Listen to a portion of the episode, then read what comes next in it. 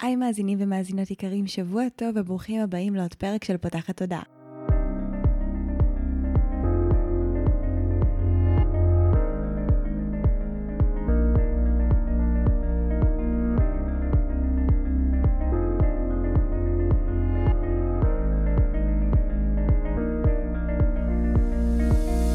זו הפעם הראשונה שלכם כאן, פותחת הודעה היא תוכנית שנועדה להעביר רעיונות, לאתגר תפיסות קיימות ולפתוח את צורת החשיבה האוטומטית שנהוגה אצל כולנו לכל מיני כיוונים חדשים, במטרה להכניס לחיים שלנו יותר כלילות, שלווה, זרימה, אהבה, קרבה וחופש, גם במערכת יחסים שלנו מול עצמנו וגם במערכות יחסים נוספות. אני ניצן אלפסי, אני המנחה של הפודקאסט הזה ואני מאמנת תודעתית ומלווה תהליכי העצמה אישית בעזרת כלים מעולמות התמודה, האנרגיה והרוח.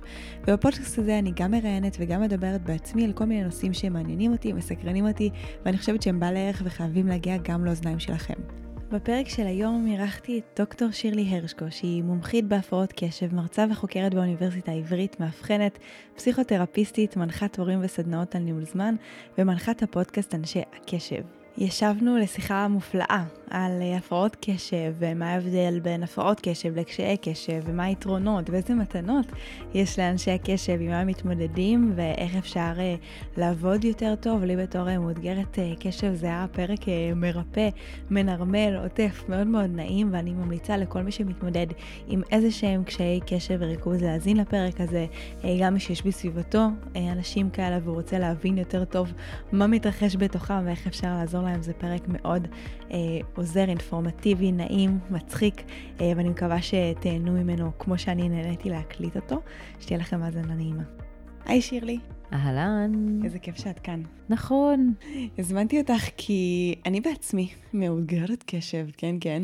לא הרבה אנשים יודעים את זה עליי, גם לרוב האנשים אני נראית בן אדם מאוד כזה מסודר, יעיל, תקתקן, אה, כשבפועל זה פיקציה. ואני אה, אובחנתי עם הפרעות קשב וריכוז כבר בכיתה ג'.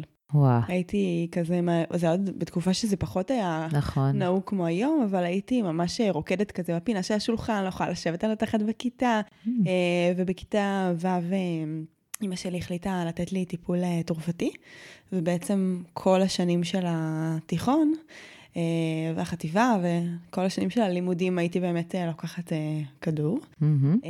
גם בצבא, כי היה כזה המון קורסים מאוד מאוד ארוכים, ואחרי הצבא, כשהשתחררתי, אז גם כאילו עשיתי כל מיני קורסים שקשורים לתודעה והתפתחות אישית, וכאילו דיברו על זה שגם אולי הפרעת אה, קשב זה סוג של אמונה מגבילה, וכזה אמרתי, אוקיי, אני, אני אאתגר את התפיסה הזאתי. אה, באמת בשיעורים עצמם הצלחתי להיות בלי, אה, בלי הכדור, הייתי לוקחת קונצרטה, אה, וזה היה מדהים, כי ראיתי שהנה, כשמשהו מעניין אותי אני מצליחה להיות מרוכזת, אבל עדיין בחיי היום זה לא פשוט בכלל, החל mm-hmm. מזה שאני בעלת עסק, mm-hmm. וזה המון כאילו ניהול עצמי, והמון ניהול זמן, והמון פעמים אני קופצת בין המון משימות ולא מסיימת אותן, ומסיימת היום בתחושה של כזה... מה קרה פה? כאילו עברתי, עשיתי המון אבל לא עשיתי כלום. Mm-hmm. זה חלה ב... וזה ככה דיברנו בשיחה המקדימה, וכזה נורא שמחתי לדעת שזה קשור ויש לזה צידוק, אה, שאני מאוד מבולגנת. Mm-hmm. זאת אומרת, אני אשתמש במשהו, אני אשאיר אותו על השיש, אני אתעסק במשהו תמיד, כאילו בא לי אומר לי, כל היום אני אוסף ומסודר אחרייך, אה, ויש לנו הרבה ויכוחים על זה. אה, מוכר. כן, תכף תספרי איפה זה, מאיפה זה מוכר לך. אמ, ובאמת הייתי רוצה שנדבר היום גם שנייה על המאפיינים כדי לאנשים שיש להם הפרעות קשב וריכוז, שא' ידעו ואולי יזהו, אולי יש אנשים שלא מודעים לזה היום, גם שידעו רגע מה ההבדל בין סתם קשיים בקשב ומה באמת מוגדר כהפרעה. אה, גם סוג של לעשות אה, נורמליזציה לאנשים כמוני שפתאום מגלים שכל מיני דפוסי התנהגות שמציקים להם הם, הם קשורים באמת לקשב. אה, וגם לדבר על המתנות של זה, כי אני כאילו מרגישה שיש לזה גם המון צדדים ממש חיובים שאני נורא אוהבת בעצמי. Mm-hmm. כדי לפתוח לאנשים את התודעה שזה לא רק הפרעה ולא רק קושי ולא רק קללה, אלא שיש בזה גם המון ברכה ודברים טובים. נכון. טוב, אני מקווה שיש חמש שעות לפודקאסט, נספיק את הכל. וואו. את תהיי הממקדת שלי, כי אני מתפזרת. אז uh, מעולה, אז uh, אפשר באמת להתחיל מהעניין של מה זו הפרעת הקשב הזו, אם יש אותה לכולם, או איך זה מתבטא, איך אתה יכול לדעת, איך אתה יכול לחשוד. אמ, אז באמת, היום יש מין סטיגמה כזו שכאילו לכולם יש הפרעת קשב. אני מאוד מאוד לא אוהבת לשמוע את זה, כי זה מאוד לא נכון, וגם האנשים שיש להם הפרעת קשב, אנשי הקשב, כמו שאני קוראת להם, לא אוהבים לשמוע את זה, כי בעצם הקשיים שלהם הם אחרים, הם הרבה יותר משמעותיים, הם הרבה... הרבה יותר מתאמצים בחיים וגם סובלים, וזה שונה לגמרי מקשיי קשב, שנכון, יכול להיות שיש לכולם, כי אה, עומס ולחץ ועוד ועוד דברים, ובכלל העומס הקוגנטיבי שיש היום בעולם, המסכים והכול, זה יכול לגרום לקשיי קשב, אבל לא להפרעת קשב. וההבדל, שקודם כל הפרעת קשב היא מולדת, אתה נולד איתה, אתה נולד עם מוח שנראה אחרת, עם מוח שיש בו פחות דופמין, שזה הורמון הקשב. אז זה משהו ממש מוחי, והוא לא נובע מאיזשהו משהו סביבתי, או מאיזה חינוך לקוי של ההורים, או תזונה לקויה, אז כבר כל ההורים שמאזינים לנו יכולים להוריד אשמה. זה, לא, mm-hmm. זה לא קשור אליכם, לחינוך, לתזונה, למסכים שנתתם לראות, לא קשור, אתה פשוט נולד עם זה. נולד עם מוח שנראה אחרת. וחוץ מהדופמין, גם האונה הקדמית של המוח, שאחראית על כל האביסות וסדר וארגון ובקרה, אז ממש אנחנו רואים מבנים מוחיים שהם שהם יותר קטנים. אז ראשית, נולדים עם זה. אחר כך זה בעצם משהו שמלווה אותך לאורך כל החיים, מהילדות ועד הבגרות.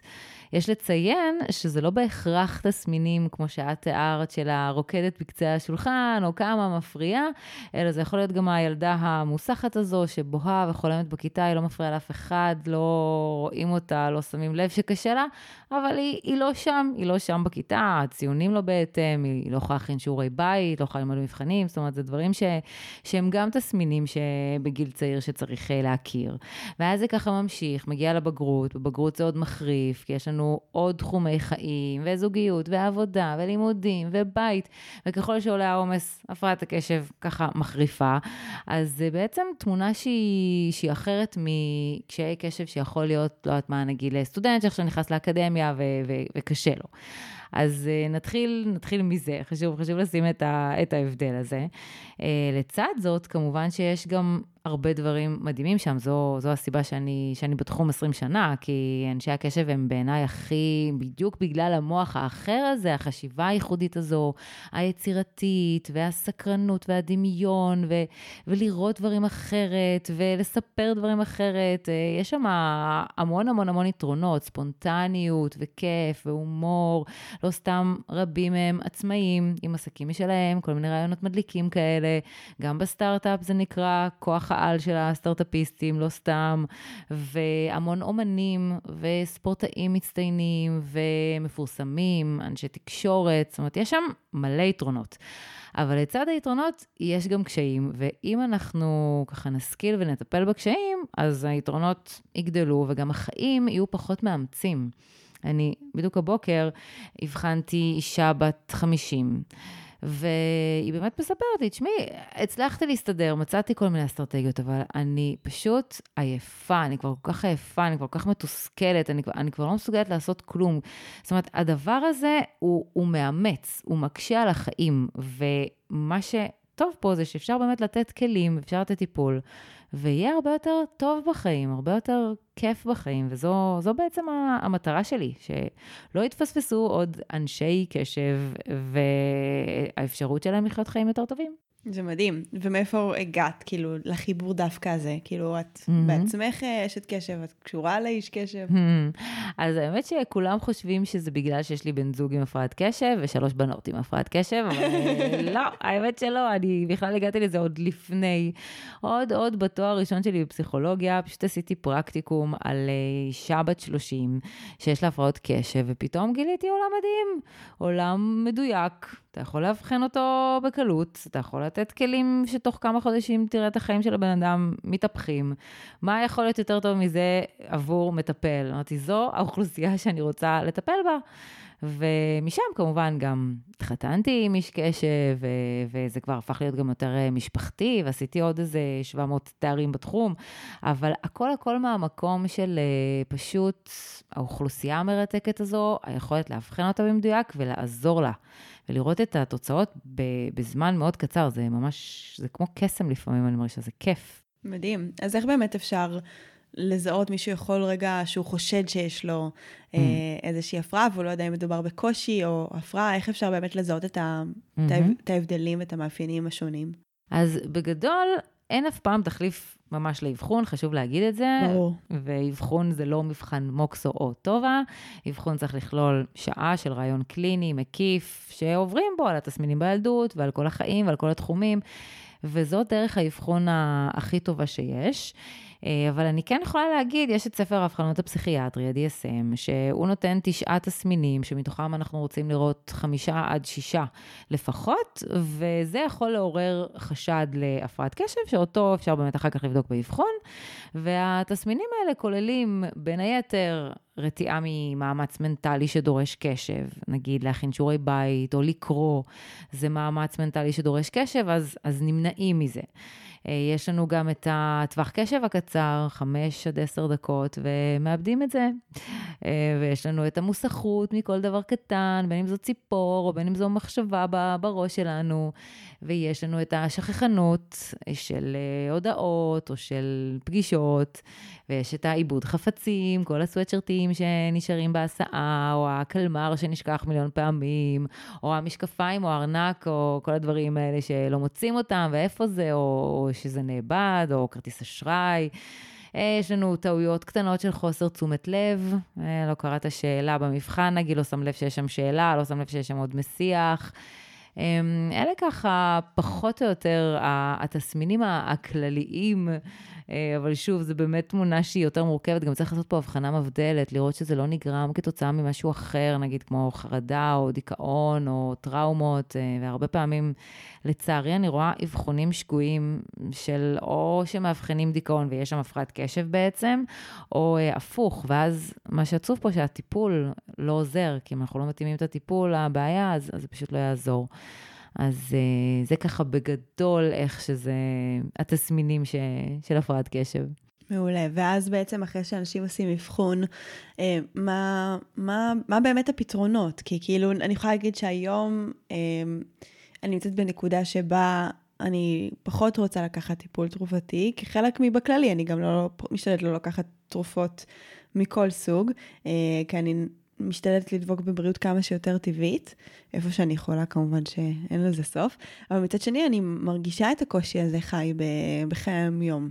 אה, בין אם זה עוד פעם, כמו שאמרתי, בעסק, או באמת בפזרנות הזאת שיוצרת אה, חיכוכים, ואני מניחה שאם כזה, אנחנו עוד נדבר על זה, יעלו עוד דברים שאני אגיד לך, וואי וואי, זה ממש אני. Mm-hmm. אז, אה, אז איך באמת אנחנו mm-hmm. יכולים לטפל בעוד דרכים, או בעוד mm-hmm. אפשרויות? אז uh, יש עוד דרכים.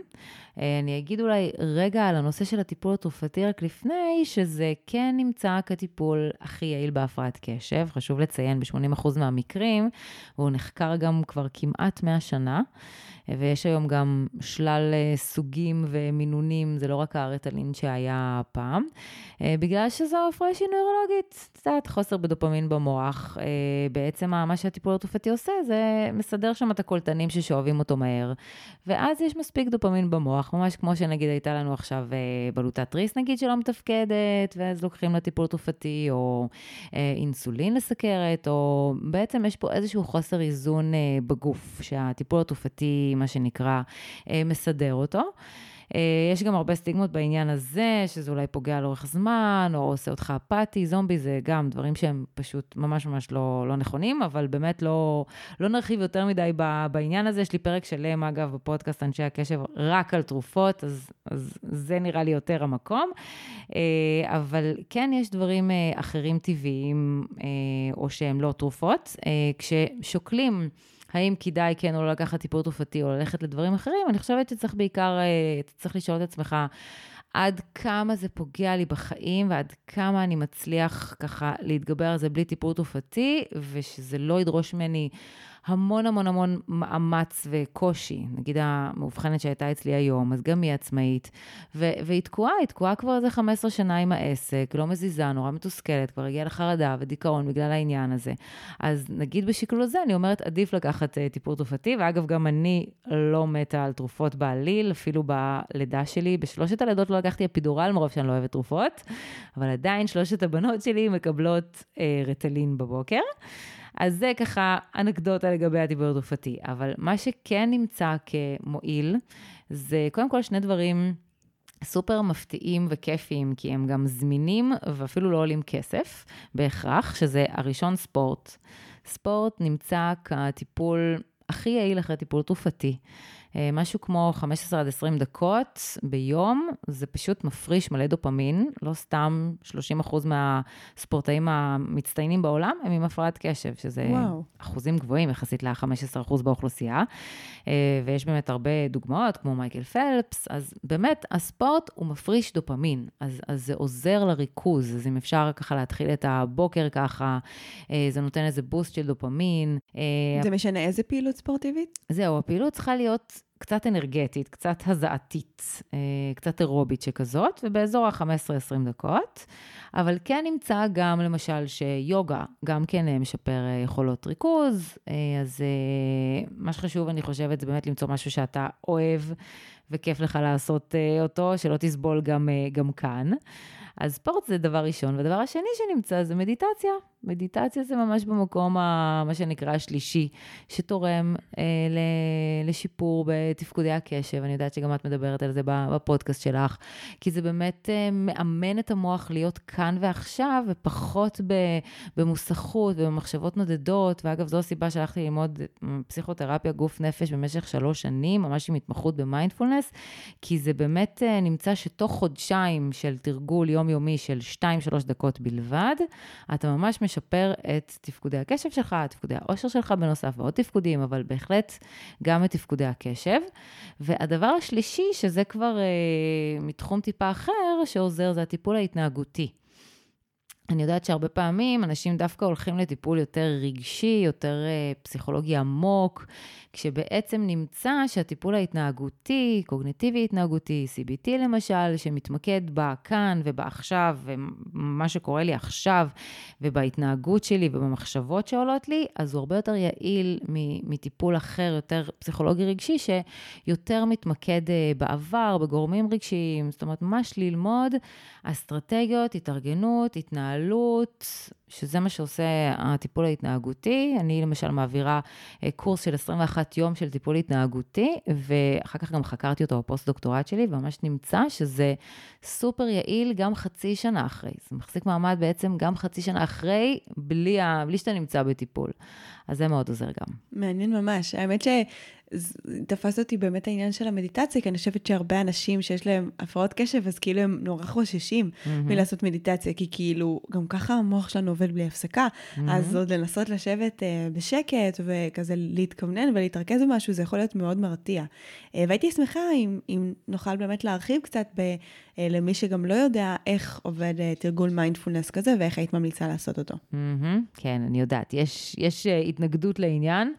אה, זה תמיד, ה... בספר שלי, אנשי הקשב, זה הפרק ש... שאנשים כזה פחות מתחברים אליו. למרות שבסך הכל מדובר ב-2-3 דקות. אין פה צורך לשבת 10 אה, דקות או רבע שעה. 2-3 דקות זה לגמרי מספיק. ואני אומרת ככה, להתחיל באמת, זה באופן כללי, תמיד טיפ שאני נותנת, להתחיל מקטן ומדברים שהם ריאליים. אז אפשר להתחיל מתרגול של שתי דקות בעזרת איזושהי אפליקציה, נגיד, כמו Headspace או MyMedi או דברים ביוטיוב שמנחים אותך את השתי דקות האלה.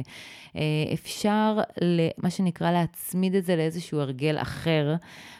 בחיים, ואז גם יותר קל, מה שנקרא, להתמיד בזה, כי גם יש קושי בהתמדה בהפרעת קשב. אז אה, נגיד, למשל, אה, אני, כשהמחשב שלי בבוקר עולה, עד הזמן שהוא עולה, זה לוקח בערך שתי דקות, אז זה הזמן שאני עושה את המדיטציה שלי, ו- וזהו, וזה מספיק. זאת אומרת, ממש כמו לצחצח שיניים, מחשב עולה, יאללה, שתי דקות uh, מדיטציה. שמה את עושה בה בעצם? את עוברת כזה על האיברים בגוף, את מנסה כזה ליל בלי מחשבות, כי יש באמת גם בתוך מדיטציה הרבה מאוד סוגים. Mm-hmm, נכון, נכון, נכון. אז יש די שני סוגים שאפשר יותר להתחבר אליהם לדעתי. אחד זה באמת uh, העניין של נשימה, פשוט uh, להרגיש את הנשימה שלי נכנסת והנשימה שלי יוצאת, ואולי להרגיש איך הנשימה מגיעה כזה לכל uh, אזור בגוף שלי, רגליים, אגן, בטן. זה, זה דבר אחד שאפשר לעשות. ודבר שני, זה באמת מה שנקרא להיות ברגע, ולתת לכל המחשבות שעולות פשוט לחלוף. זאת אומרת, זה, זה בסדר שעולה מחשבה, זאת אומרת, תמיד יעלו מחשבות, זה, זה טבע המוח שלנו. אז לא להתנגד אליהם, אלא אוקיי, הנה הגיעה המחשבה, טוב, שלום, בואי, בואי תעברי לך, אני חוזר לגוף, אני חוזר להתמקד בכאן, בעכשיו, במה שאני מרגיש, בכיסא שלי. וממש יש הנחיות כאלה מאוד מאוד פשוטות ש, שאפשר לעשות, ו, וזה בהחלט uh, אפשרי. מדהים, אני לגמרי, כאילו, אני, זה מצ... תכף אני אעלה מתוך זאת השאלה שלי, אני ממש אשים כוונה לתרגל את זה יותר אה, באמת בבקרים, כי, כי גם לי מאוד קשה, יותר קל לי מדיטציות אה, באמת מונחות שהן יותר כזה סוג של דיון מודרך, סוג של סיפור כזה, שיש כל הזמן הנחיה שאוספת לי את הקשב, mm-hmm. וה, ולשבת בכזה שתיקה מאוד מאוד מאתגר הייתי בוויפאסנה. זה גם בסדר להיות בהנחיה, זה גם בסדר. כן, הייתי, יצא להיות בארבעה mm. ימים של ויפאסנה לפני כן, לא הרבה ראיתי. זמן, וזה היה קשוח. ברור. מאוד. Uh-huh. מאוד מאוד. אז. לא צריך ללכת בהכרח לארבעה ימים של ויפאסנה. כן, זה צריך למצוא את, האיזון בזה. למרות שיש בזה גם כאילו משהו כזה שהוא טוב, שהוא מאוד uh, מפתח, כל עוד אתה בא בלי השיפוטיות כלפי זה שאתה, הקשב שלך בורח, ולכולם הוא בורח, אז נראה לי שזה מקל. אבל מה שבאתי באמת לשאול, uh, ביחס לכאילו האמירה הזאת שאני אשתדל לשים את זה יותר uh, בתשומת לב שלי, זה באמת העניין הזה של ההתמדה. כאילו, אני שמה לב שההטמעה של הרגלים, היא באמת משהו שמאוד מאתגר לי, בין אם זה במקום של תזונה לשפר, או הרגלים כמו, כאילו המון אנשים כזה בעולם של התפתחות שיש להם שגרת בוקר, אני מודה, אין לי שגרת בוקר. Mm-hmm. כאילו, יש לי את ה... תקן את הדברים הקבועים בלוז של אה, שלוש פעמים בשבוע אני מתאמנת, אבל זה גם, יש לי מחויבות mm-hmm. למשהו מסוים, אני יודעת שבשעה שזה נפתח, יש לי שעון מעורר לס... לרשום את עצמי באפליקציה, mm-hmm. אם אני לא עושה את זה, אני אשכח, וגם לא יהיה לי מקום אחר כך בשיעורים. Mm-hmm. אני ממש שמה את זה, לא נוגעת בזה, ואני יודעת שאני מגיעה לזה כי זה נמצא לי בלוז. נכון. אבל חוץ מזה, בדברים אחרים שהם פחות אה, גם תלויים במחויבות עם אדם חיצוני, mm-hmm. אה, כמו באמת שיעור כזה עם, עם מורה, אני מרגישה שהרבה יותר קשה, mm-hmm, כאילו, ואיך נכון. היית מציעה לאנשים שיש להם את ההתמודדות הזאת סביב אה, התמדה, mm-hmm. לגשת לזה ולשפר את זה מתוך המקום של הקשב? וואו, טוב, זה באמת עולם ומלואו. אה, אני כן יכולה לתת ככה כמה טיפים ש, שיכולים לעזור מעשיים, נקרא לזה ככה. אמ, לגבי התמדה. קודם כל, נתחיל מהעניין של להבין שהפרעת קשב היא כוללת קושי בהתמדה, זה בדיוק העניין של הקשב, ופחות לכעוס על עצמכם ולהלקות את עצמכם, זה עניין מוחי, זה לא קשור במוטיבציה שלכם לחיים, או בכוח רצון שלכם, שזה בכלל פיקציה, אין דבר כזה. אה, זה באמת אה, חלק מההפרעה, וצריך להתייחס אליה בהתאם. זאת אומרת, זה באמת כמו בן אדם שעכשיו... נגיד, עיוור, ויגיד, לא, לא, לא, אני לא, אני לא נעזר במקל, אני יכול לבד. אני צריך מוטיבציה להצליח להתנהל בעולם בלי לראות, לא נעזר במקל. אז קודם כל צריך לעשות פה איזושהי עבודה רגשית, ואגב, האבחון הרבה פעמים עושה את זה, של לקבל את זה שיש לי הפרעת קשב, ויחד עם זה מגיע קושי בהתמדה, קושי בסדר ארגון, כל מיני קשיים כאלו, שאיתם אני נולדתי. ואז מפה גם הגיע הטיפ הראשון שלי, שהרבה אנשים מתקשים איתו, אבל אני מתעקשת עליו, שזה העניין של לקבל עזרה. לקבל עזרה חיצונית. את באמת אמרת גורם חיצוני, ולא לא סתם.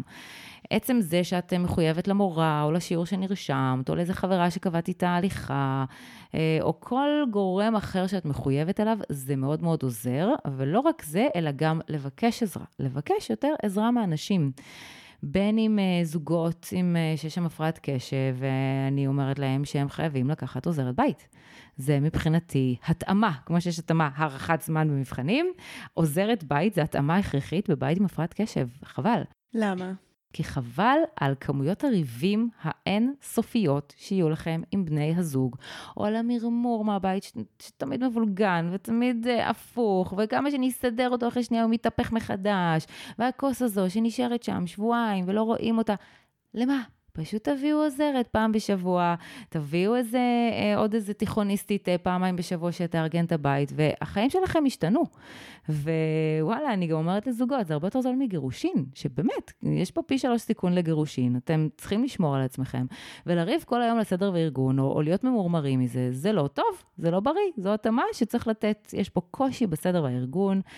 לא רואים את זה, מאוד קשה להביא את עצמך לעשות את זה, אתה לא טוב בזה, אז למה? למה סתם להתעקש? בוא תביא עזרה במקומות שאתה לא טוב בהם. אז למשל, זה, זה סתם דוגמה עוזרת בית, אבל זה, זה גם עוד מקומות שבעצם להיעזר, אם זה אנשי עסקים נגיד, שיש המון אנשי עסקים, עצמאים, יוצרים, באמת, אנשים מדהימים עם רעיונות. שאין דברים כאלה. אין על הרעיונות של אנשי הקשב. אין, אין, אין. אני כל היום משתמשת בבעלי, רק תן לי, תן לי רעיונות. אני אוציא אותם לפועל, אתה רק תן לי את הרעיונות. זה, זה מוח מדהים, אבל כמו שאמרתי, להוציא לפועל זה בעיה. זה ממש בעיה, כי מי, מי מוציא את זה לפועל? העונה הקדמית של המוח, והיא לא מתפקדת uh, בצורה uh, תקינה. כל ה... לתכנן, לארגן ו- וכל זה. אז אתם צריכים שם יותר עזרה. אז נגיד אנשים עצמאיים, קחו מישהו, קחו מאמן שילווה אתכם כל שבוע, שישב לכם על הראש, uh, קחו אנשים, זאת אומרת, רואי חשבון, כל מה שצריך uh, uh, שיעבדו עם הבירוקרטיה, עם הדברים שאתם מתקשים בהם. אל תלקו את עצמכם סתם ו- ותכניסו לכם בראש, איך, איך אבל עוד פעם לא הגשתי את החשבוניות, איך אה, לא ארגנתי לי את הזה. תיקחו אנשים שיעזרו לכם לעשות את זה, כי יש דברים שאתם פחות טובים בהם, וחבל גם להוציא את כל האנרגיות והמאמץ שם, זה כל כך מעייף ומתיש ומתסכל.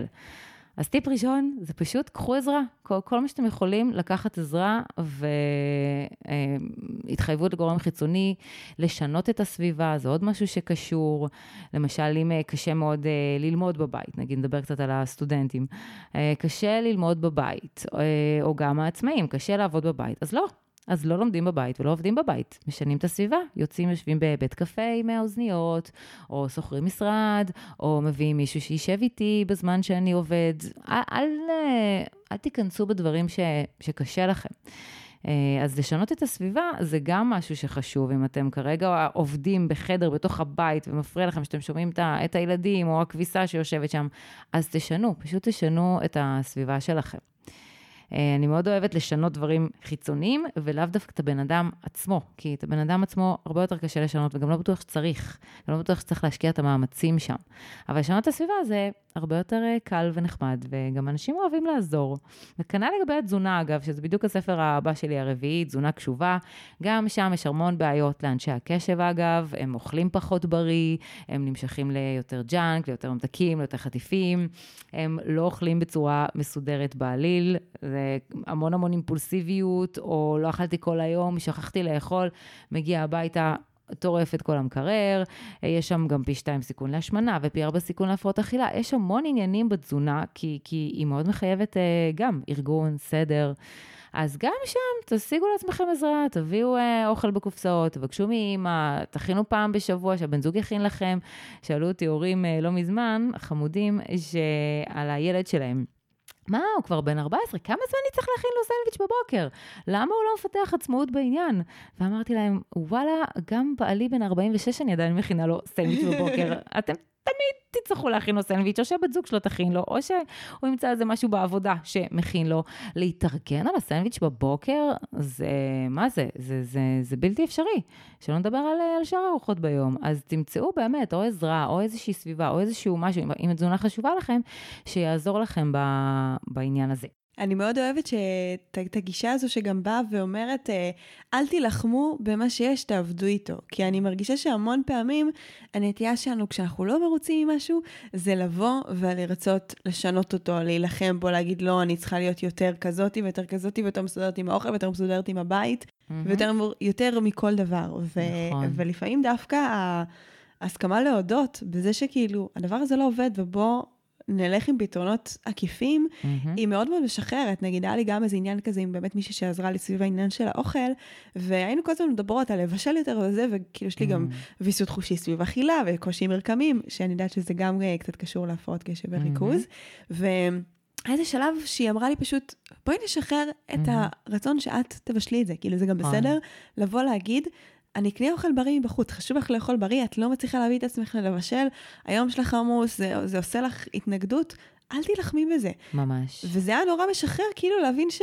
אה, יש כאילו עוד אופציה, זה לא חייב להיות הכרחה אינסופית שלי להתמודד עם זה. לגמרי. אני חושבת שרק זה כשלעצמו מאוד עושה לנו סוויץ' בראש ופותח את התודעה וגם משחרר כזה. נכון, בגלל זה אני באמת גם התחלתי עם זה, כי את יודעת, אחוזי החרדה והדיכאון בהפרעת קשב, הם לא יאומנו. הם לא יאומנו, הם בני, בין 50 ל-70 אחוז. וואו. סובלים מחרדה ודיכאון, וזה בעיקר בגלל, זאת אומרת, לא רק, זה גם גנטי, אבל יש גם את העניין הזה של כל הזמן אתה מלכה את עצמך, ולמה, ולמה אני ככה, ולמה אני לא מצליח. אז בגלל זה, וגם בגלל זה, אגב, אני תמיד מתעקשת על אבחון, כי אבחון, הוא נותן לך שם והוא נותן לך הכרה, כמו ששום דבר אחר לא עושה. אני ממש, ממש, אני רואה אנשים שמגיעים לאבחון אלינו, והם היו גם עשר שנים בטיפול פסיכולוגי שלא עזר להם, והאבחון עצמו, היום הזה, ההכרה הזו, לראות את זה בגרפים, להבין שיש לך את זה, ואת לא עצלנית, את לא אשמה, זה אחר כך, גם, גם מי נותן לך גם את האפשרות למצוא לעצמך כל מיני טיפים ואסטרטגיות אה, הרבה יותר הגיוניים. אה, ולקבל אותם באמת מתוכך, כי בתכלס, אנשי הקשב הם הכי יצירתיים, יכולים למצוא להם את הפתרונות הכי טובים, אבל קודם כל, צריך באמת את ההכרה הזו. אגב, גם עם הורים, שתמיד שואלים אותי, מה הטיפול לילד, מה, לאיזה טיפול ללכת, מה לעשות, יש 7,000 טיפולים וגם 7,000 שרלטנים. אז אני אומרת להם, קודם כל, הדרכת הורים. אתם ההורים, אתם נמצאים שם עם הילד כל הזמן, אתם מסתכלים עליו, איך שאתם רואים אותו, זה מה שבונה את הערך העצמי שלו. אז קחו לכם הדרכה, תבינו באמת מה זה. ברגע שתבינו מה זה, שהילד הוא לא מסוגל לשמור על החדר שלו מסודר, הוא לא רואה את כל הבגדים על הרצפה, וזה לא כי הוא מזלזל בכם, או כי הוא בלאגניסט או אגואיסט. אז וואלה, הכל יהיה הרבה יותר רגוע, אז תשימו לו איזה סל כביסה בחדר, אז תעשו פעם בשבוע את ה... הם, הם כבר ימצאו מעצמם את הטיפים, אבל קודם צריך ככה להבין את זה לעומק. ואז באמת יש, אה, אז חוץ מהעניין של העזרה החיצונית ושינוי סביבה וכל זה, אז יש גם, יש עוד דברים שאפשר ככה לאמץ, כמו נגיד... אה, איך ליצור הרגלים. זה, זה דברים שצריך ללמד את אנשי הקשב, ממש כמו שהם מלמדים, אה, לא יודעת, אה, תינוק לזחול, זאת אומרת, אה, לא, זה בא לו יותר בטבעיות, לא דוגמה טובה, אבל זה דברים שצריך ללמוד, זה, כי הרבה יותר קשה שם בעצם בהתמדה. אז אני ממש מלמדת איך ליצור את ההרגל, איך אתה יוצר הרגל. אתה קודם כל צריך שיהיה לך סימן, כמו שדיברנו נגיד על המדיטציה, אז יש את הסימן שהמחשב שלי עכשיו עולה. זה הסימן שלי, עכשיו יש את הפעולה, אני עושה מדיטציה, שתי דקות. ואז אנחנו צריכים, הדבר השלישי שצריך שבונים הרגל זה גם תגמול. כי בעצם אנחנו, בני אדם, עובדים עם מערכת התגמול של המוח. אם אנחנו לא מקבלים תגמול על פעולה, אנחנו לא, נעש, לא נצליח להתמיד בה, לא נעשה אותה. זה, זה ככה, ככה עובד המוח שלנו. ועל אחת כמה וכמה, שיש לך הפרעת קשב, שאין לך דופמין, שזה הורמון המוטיבציה, תגמול, חיזוק. אז אתה חייב למצוא שלפעולות שלך יהיה תגמול, ולא תגמול של עוד 50 שנה, או שאתה לא רואה אותו. נגיד למשל, למה זה כל כך בעייתי בתזונה? אנשים שרוצים להרזות למשל, מתי הם יראו שהם ירדו חמישה קילו? עוד, לא יודעת, חודשיים, הם לא יכולים לחכות חודשיים, זה, זה לא תגמול אה, מספיק מיידי. הם צריכים למצוא פה תגמולים הרבה יותר מיידיים אה, עבורם כדי להמשיך עם הפעולה שהם אה, עושים. אז אם זה אולי, נגיד, הם מרגישים יותר אה, טוב עם הגוף שלהם, שהם, שהם אוכלים בריא והם לא מרגישים כבדים, או כל מיני תגמולים שאתה יותר רואה אותם מיידית. ואז זה מאפשר לך יותר באמת לשמור על, ה, על ההרגלים. מדהים. כתבתי לי את כל הדברים האלה. אמ, רציתי לשאול אותך, אמרת מקודם, אה, ככה בחצי מילה, של אנשים עם הפרעות קשב וריכוז, יש פי שלוש אה, סיכוי לגירושין. למה בעצם זה קורה? Hmm, וואה. זה עולם ומלואו, הזוגיות עם הקשב. כי קודם כל, בתור התחלה, הבני זוג בלי הפרעת קשב, אין להם שום סיכוי בעולם להבין את בן זוגם עם הפרעת הקשב. אין, אין. זה, זה מוח אחר, זה התנהגות אחרת, וכשאתה לא חווה את זה על עצמך, אתה פשוט לא מבין, אתה לא מצליח להבין. מה הקטע? אמרתי לך את זה 17 פעם, בבוקר, בצהריים, בערב. איך? איך אתה לא זוכר? זה, אתה זוכר רק את מה שחשוב לך. לא, לא אכפת לך ממני. אתה מזלזל, אתה מפיל עליי את הכל. ז, זאת הפרשנות ש, ש, שמתבקשת. כנ"ל לגבי שיחות. למה אתה לא מקשיב לסיפור שלי? מה, הוא לא מעניין אותך? מה, בעבודה, כשאתה שקוע בעבודה, אתה כן יכול להתרכז ואתה כן מקשיב, נכון? אז למה לסיפורים שלי אתה לא מקשיב? כי כנראה לא, לא אכפת לך ממני. זה, ז, זאת הפרשנות ש, שככה מתקבלת, כמו גם סדר וארגון. למה אתה מפיל הכל עליי? למה אתה משאיר פה את הכוס? בקיצור, זה עולם שכל כך קשה לך להבין אותו כשאין לך הפרעת קשב ואתה לא חי ככה ולא מרגיש את זה. ועכשיו, הבן אדם עם הפרעת קשב, אם גם הוא עוד לא מודע לעצמו ומבין את עצמו, אז זה מלא תסכולים ומלא האשמות, ולמה, ונכון, ולמה אני ככה, והוא לא, גם לא יודע איך להסביר את זה. ופשוט נוצר כאוס שלם עם העניין הזה, וחבל, כי המודעות היא פשוט משנה את הכל. אני ממש מודה על זה שעשיתי באמת את התארים בתחום. אחרת הייתי, וואו, בהתחלה כמה ריבים מיותרים באמת עם הבן זוג שלי. אה, כי, כי לא ידעתי, אבל מהרגע שאני יודעת, אז באמת, אני, אני כבר לא כועסת, אני יודעת. אני יודעת שאני צריכה להזכיר לו מאה פעמים, כולל שנייה לפני, אני יודעת שאני לא יכולה להגיד לו, תביא חלב וזה יקרה. אני כבר אביא את החלב, או שאני אמצא עזרה של מישהו שיביא לי את החלב, אם כבר קשה לי מדי. שזה גם משהו שהרבה פעמים בני זוג מרגישים, שכבר קשה להם מדי. כמה? כמה אני יכולה לשאת, לקחת את הכל על עצמי? אני זוכרת את הדברים של הילדים, ואני זו שמסדרת, ואני, אז תביא עזרה, גם פה. אז, אז גם אתם, בני הזוג, צריכים לקבל עזרה ו, ותמיכה.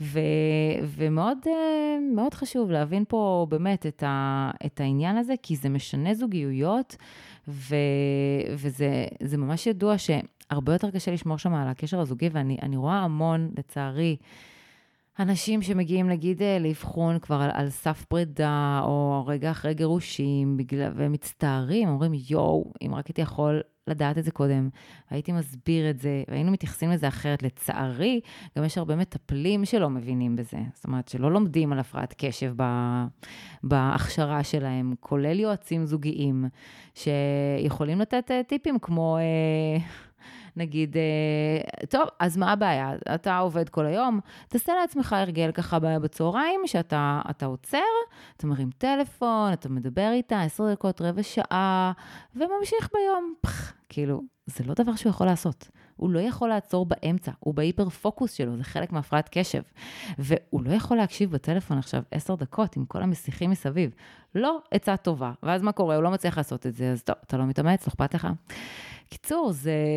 אז אם אתם הולכים אה, למטפלים, כדאי שתראו שיש להם הכשרה וניסיון בהפרעת קשב, כי זה זוגיות אה, אחרת לגמרי. גם ששני בני הזוג, אגב, עם הפרעת קשב, גם שם יש uh, קשיים, אבל הם יותר, הם יותר מבינים אחד את השני, אלא אם כן יש להם הפרעת קשב שונה, ואז גם שם יכולה להיות אי-הבנה, נגיד...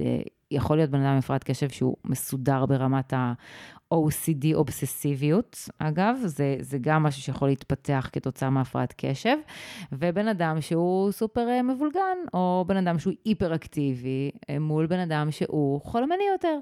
אז גם שם יכול להיות הבדל, אבל אם נגיד זה, זה כזה סוג דומה, אז הם מבינים אחד את השני וגם מפתחים מין הומור כזה כיפי, ו... אבל מה שקורה בבית, עם הילדים, ועם הסדר בארגון, וחולצה לבנה לפה, ותיק לשם, זה כאוס שלם ומלא מקרים מצחיקים. וואי, וואי, כמה מקרים מצחיקים יש בקבוצת פייסבוק שלי, זה פשוט להיקרע, פשוט להיקרע מצחוק כזה, שזה גם, אגב, טיפ, תצחקו על זה. פשוט תצחקו על זה.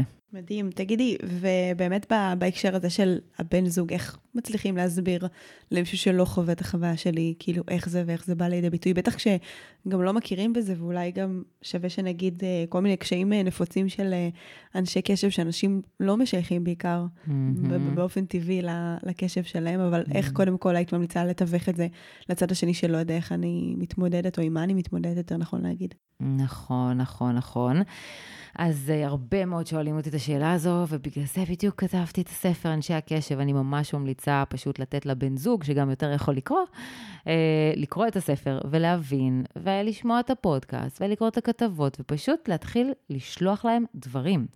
באמת, אני רואה, ברגע שהם קוראים, ברגע שהם שומעים כזה, וואו, אז בגלל זה הוא ככה. אז כאילו, לא חייבים ללכת לעשות תואר אה, שני-שלישי באקדמיה.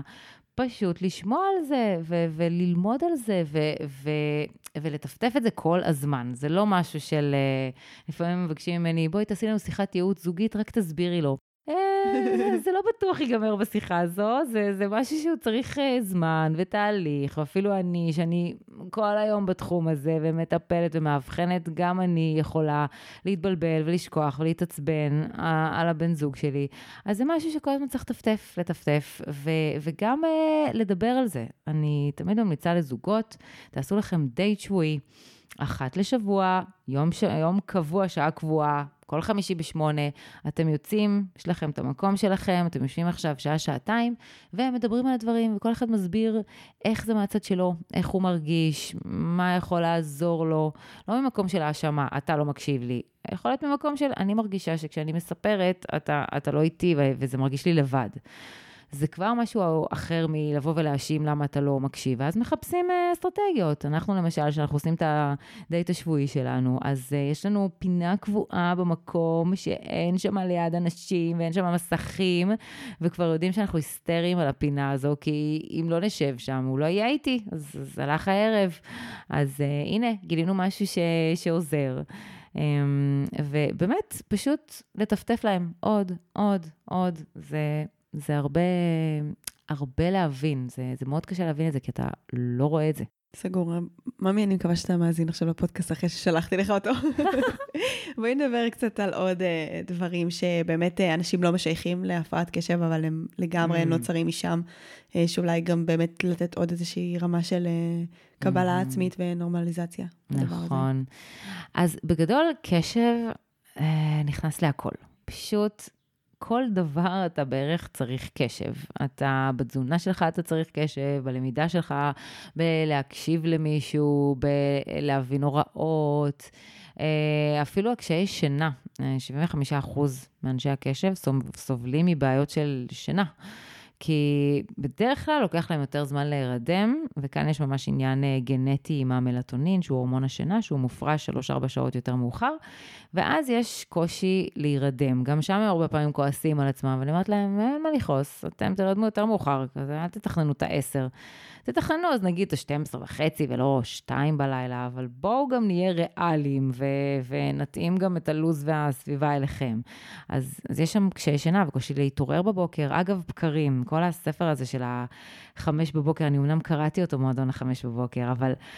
הוא לא הכי מתאים לאנשי קשב, בואו, אה, רובם הם ינשופי לילה. נכון. אה, הם לא מאופסים בבוקר, לוקח להם איזה חצי יום להתאפס על עצמם. זה, יש להם בעצם שעון צירקדי ביולוגי הפוך מאנשים שאין להם הפרעת קשב. שוב, זה, זה לא לכולם, אבל אה, זה להרבה מהם.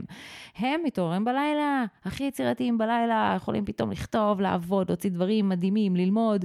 בבוקר, הפוכים. וואי, איזה בול. אז לא, הם לא עכשיו יעשו uh, ספורט, ילמדו מדיטציה וכל זה בחמש בבוקר, הם פשוט, פשוט לא יכולים, הם גם בכלל לא יצליחו לקום. אז... uh, אז כשיש שינה, למשל. Uh, ויש שם גם, כמו שאמרתי, יותר אחוזי חרדה ו- ודיכאון, שגם יכולים להיות מופחתים אם אתה מטפל בהפרעת קשב, ובדרך כלל אני רואה את זה באזור גיל 40 כזה, ובמיוחד אצל נשים. בכלל, נשים, הן המפוספס בהפרעת קשב. לצערי, מבחינתי זו השליחות הכי גדולה שלי לעלות. למה? כי אין, אין, ההפרעת קשב שלהם היא אחרת. אנחנו יותר מכירים את התסמינים של הפרעת קשב בבנים. כמו בעוד, אגב, הפרעות בתחום הרפואי, שיותר מכירים תסמינים של בנים, פחות של בנות, ואז יש אבחון שגוי. אבל בנות הן יותר, הן בדרך כלל יותר שקטות, יותר מרצות, יותר ככה קולטות אה, את הסביבה ומנסות להתאים את עצמן, והן מסתירות גם את הקשיים שלהן, והן יותר מעופפות, מוסכות. אה, אבל יש שם יותר קשיים חברתיים, יש שם יותר הפרעות אכילה, יש שם יותר חרדה ודיכאון, יש שם יותר פגיעה עצמית, יש המון המון אה, פגיעה עצמית, לצערי הרב. אה, ועכשיו, ילדה שעוד עם אינטליגנציה גבוהה, אז אפילו זה עוד יותר, עוד יותר לא מאבחנים אותה, כי היא מסתדרת בלימודים בסך הכל, אבל מבחינה רגשית, התסכול שם יותר גדול, כי היא יודעת שהיא יכולה יותר, וזה לא יוצא לפועל, ואז כל הזמן קוראים לה לא מתאמצת, יכולה, אבל עצלנית וכאלה, ואז זה סופר uh, מתסכל. אז, אז גם לסביבה קשה לזהות, uh, וגם לעצמן יותר קשה לקבל את זה, אז בנות זה בכלל אוכלוסייה שצריך לשמור עליה ולשים לב אליה, גם במשפחות שיש כבר ילד בן מאובחן עם הפרעת קשב, ואנחנו יודעים שזה סופר גנטי, זה עובר ב-75% מההורה לילד, אז עדיין האחות שלו, הבת, לפי מחקרים, מראים שהיא תאובחן 5 9 שנים מאוחר יותר וואו. מהבן, למרות שהמשפחה מכירה, יודעת, יש כבר את האח, יש הכל ידוע. כן, זה, זה מאוד uh, מפוספס, והיחס היום הוא 1 ל-4, על כל ארבעה בנים מאובחנת בת, וזה לא בגלל שיש יותר בנים, זה פשוט בגלל האבחונים, פעם זה היה 1 ל-10, זה ככה מצטמצם, מודעות עולה, אבל לבנות ממש ממש צריך לשים לב, uh, כי המחיר הרגשי שם הוא גבוה, גבוה, דימוי עצמי, חבל. טוב, יש לפודקאסט יותר מאזינות ממאזינים, אז אני mm. מקווה שזה באמת יגיע גם לאוזניים הנכונות. גם עוד דברים שככה דיברנו עליהם איפה שהתחלנו, ומאפיינים, ולי זה עשה כזה נחת אה, בלב לדעת שהם קשורים לזה. נגיד, לי מאוד קשה עם סופרים. Mm. אני ממש אה, מרגישה כזה ב... overwhelming כזה, שאני נכנסת לסופר ושאני צריכה לעשות דברים, אני כאילו ממש מרגישה שזה סוגר עליי, שמתחיל לי כזה סחרחורת, שזה, וזה דברים מאוד uh, יומיומיים, כאילו, Mm. מי לא צריך ללכת לסופר? לא צריך ללכת לסופר. לא, לא. אני תמיד אומרת, גם בקורסים שלי, תשאלו את עצמכם, אבל מה בתכלס הבעיה? תכתבו לעצמכם את השאלה הזו. אבל מה בתכלס הבעיה שאני לא אלך לסופר בחיים? אין שום בעיה. יש אינטרנט, יש מכולת, יש בן זוג שילך לסופר. אל תלכו לסופר, זה, זה מקום אסון. עם כל הגירויים שם, והעיבובים, והפרסומות, שאנשי הקשב מאוד אה, רגישים אליהם. אני לאחרונה קיבלתי ארגז של ספרי שמן, 18 ספרי שמן. זה מה שהוא קנה. למה? מה אני אעשה עם הדבר הזה? היה במבצע. לא, לא יכול, לא יכול לעצור אה, בפני המבצע המהמם הזה. וכל מיני שטויות ודברים שאני אומרת, מה, מה זה מאכלים האלה? מה זה, זה משך את העין שלי. אז לא, אז לא, לא ללכת לסופר, למצוא, למצוא משהו אחר. גם עם אה, ילדים, ילדי הקשב, מאוד קשה להם בסופר. אל תלכו איתם לסופר, תביאו בייביסיטר ב-20-30 שקל, זה יהיה לכם יותר זול גם ככה ממה שתוציאו על הילד בסופר, ולכו לבד, או תזמינו מהאינטרנט. בכלל, באמת, השאלה הזו של מה בתכלס הבעיה צריכה להישאל הרבה מאוד פעמים, כי ההתנהגות היא שונה משל אנשים שאין להם הפרעת קשב. למשל, מה, מה בתכלס הבעיה שלא יהיה לי ארון עם בגדים מקופלים? לא צריך. שימו שלושה סלים, פה צבעוני, פה לבן, פה גרביים ותחתונים, ותחיו ככה. לא צריך את כל הקיפולים האלה ולסדר את הארון ולמצוא פתרונות אחרים שיותר טובים לכם, ללמוד בלילה, לעבוד בלילה. זה גם בסדר. מי אמר שחייבים לקום בשמונה בבוקר ולעשות את הדברים? זה מאוד מרגיע.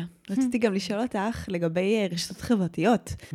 ואנשי קשב. איך מתמודדים עם זה? אני מרגישה שהדבר הזה כאילו המון מהמם. פעמים שואב אותי פנימה. את כולם זה שואב, אבל אני מרגישה שכאילו עוד עם נכון. קשב קצר זה עוד יותר. כאילו, כל פעם שהקשב שלי נקטע, אני הולכת לטלפון. נכון. אה, ואז השימוש שלי בו הוא מאוד גבוה, ו- Mm-hmm. ואז הזמן גם הרבה יותר אה, מתבזבז. אה, נכון. אז אם יש משהו לעשות גם בהקשר הזה. אז קודם כל, מסכים הם מפרישי דופמין, חבל על הזמן. Mm, אה, לא שזה טוב, אבל זה, זו הסיבה. אה, ילד, גם ילדים עם הפרעות קשב אה, יכולים להיות עשר שעות במסכים, ואיך הוא מתרכז במשחק מחשב שלו? תמיד שואלים אותי את זה, הוא יכול להתרכז. לא, זה פשוט המיליון גירויים האלה שזזים במהירות האור, הם, אה, וגם בפייסבוק, וואו, מה השתנה? מי שם לייק? מי על הפוסט? מה זה? זה, זה מפריש דופמין, אבל אה, כמובן שאנחנו לא, לא רוצים שהדבר הזה ישתלט עלינו. אה, ולכן אני במקרה הזה ממש ממליצה על אסטרטגיה קצת קיצונית, אבל אין ברירה, זה כמו גמילה הדבר הזה, של פשוט לשים אפליקציות חוסמות. יש היום כמה אפליקציות חוסמות שאני יכולה להמליץ עליהן, Cold Turkey ו-Nanny ו-Forest ו-Digital Detox, ואתה יכול להגדיר בהם, נגיד, זמנים שאתה לא יכול להיכנס לאתרים מסוימים, או בכלל לטלפון. זאת אומרת, הם עוזרים לך, הם שמים לך את ההגבלה הזאת החיצונית שאתה צריך אותה, ואז אתה לא יכול, אתה לא יכול להיכנס. זה, וזה מאוד מאוד עוזר לאנשים עם הפרעות קשב, שיש להם בעצם הגבלה חיצונית, שהם לא צריכים לעצור את עצמם, כי זה נורא קשה לעצור את עצמך. בדיוק אתמול דיברתי עם הבן זוג שלי, שככה היה מבואס מזה שהוא אה, כל הזמן אוכל ומסתכל בטלפון, ואני עכשיו עם הספר שלי על התזונה, אז אני מספרת לו על מחקרים שמראים שכשאתה אוכל מול הטלפון, אתה לא נהנה מהאוכל, אתה בכלל לא שם לב שאכלת, אתה נהיה רעב הרבה יותר מהר, ואתה גם אה, לא, לא שבע, אתה אוכל הרבה יותר. זה באמת, מחקרים מטורפים על העניין הזה. הוא אומר לי, אבל אני לא יכול. אני, אני יורד לאכול ואני פשוט נשאב לזה. אז אמרתי לו, אז תרד לאכול בלי הטלפון, פשוט תשאיר אותו, או שתקבע עם מישהו ללכת לאכול. באמת, למצוא דברים שככה יחזיקו, יחזיקו אתכם, יעזרו לכם, כי זה באמת אה, מלחמה קצת אבודה אה, וכמו סוג של אה, התמכרות. אז להשתמש בעזרים חיצוניים. לגמרי, העזרה חוזרת פה הרבה, ממש אה, להסכים נכון. לקבל את העזרה הזו. זה חשוב. נכון, נכון. בואי נדבר ככה לסיכום אה, אופטימי יותר. סתם, זה גם היה אופטימי, כל מה שדיברנו עליו, אבל מה באמת ה- המתנות ואיך אה, אנשי הקשב יכולים לקחת את ה... את הדבר הזה, את ההפרעה הזו, כאילו זו מילה קצת קשה, הפרעה, זה כאילו, זה משהו מכווץ כזה של אה, משהו בי לא בסדר, אבל אני גם באמת, כמו שאמרתי בהתחלה, וגם את ציינת איזה, יש בזה המון מתנות. אני חושבת שיש לי פופקורן של רעיונות בראש, ויש לי הרבה יותר חיבור ליכולות ככה אינטואיטיביות ורעיונות, ואני מאוד אוהבת יצירה, כאילו, אני מכינה תכשיטים, אני מכינה קרמיקה. זה דברים שהם הם מאוד uh, עוזרים לי. אגב, גם שם אני מאוד מאוד מרוכזת, כאילו, כשאני נכון, בעבודת מלאכה. נכון, כי את אוהבת את זה. Mm-hmm. אז איזה, איזה מתנות נוספות יש באמת במצב הזה של להיות וואו, וואו, כל כך הרבה מתנות. קודם כל, העניין הזה שכש... יש את הנושא של ההיפר-פוקוס, שלא כל כך מבינים אותו. שכשיש משהו שהוא נורא נורא מעניין אותך, אה, בתור איש קשב, אז מופרש לך מלא דופמין במוח, והוא פשוט אה, מסייע לך להיות מרוכז בעניין הזה שעות, להישאב לזה, שעות להיות מרוכז בזה. אבל שוב, לא לקחת את זה למקום כזה של, לפעמים הורים לוקחים את זה למקום הזה של, אה, בסדר, מה שהוא אוהב הוא יכול להתרכז, אבל מה, מה עם שאר הדברים? זה לא העניין, זה שוב, זה עניין מוחי. שזה משהו שאתה סופר מתעניין בו, דופמין מופרש, והוא מאפשר לך להתרכז בזה שעות. אז באמת, אחד הדברים שאני גם ממליצה להם לעשות, גם להורים וגם בכלל, לא להתמקד רק בקשיים, עכשיו איך אני הולך לריפוי בעיסוק, או לפה, או לשם, כדי לטפל בילד, בקושי, אלא להפך, לחזק את החוזקות, לרשום אותו לחוג, שזה הדבר שהוא אוהב, יצירה, תיאטרון, מה שזה לא יהיה, ולחזק שם את החוזקות, כי בעצם הערך העצמי שלנו, הוא נבנה מהצלחות. ואם אנחנו רק כל הזמן נתייחס לקושי ולא נספק הזדמנויות להצלחה, אז אוקיי, אולי הקושי יכול טיפה להשתפר, אבל מה עם הערך העצמי והדימוי העצמי? הוא לא יעלה.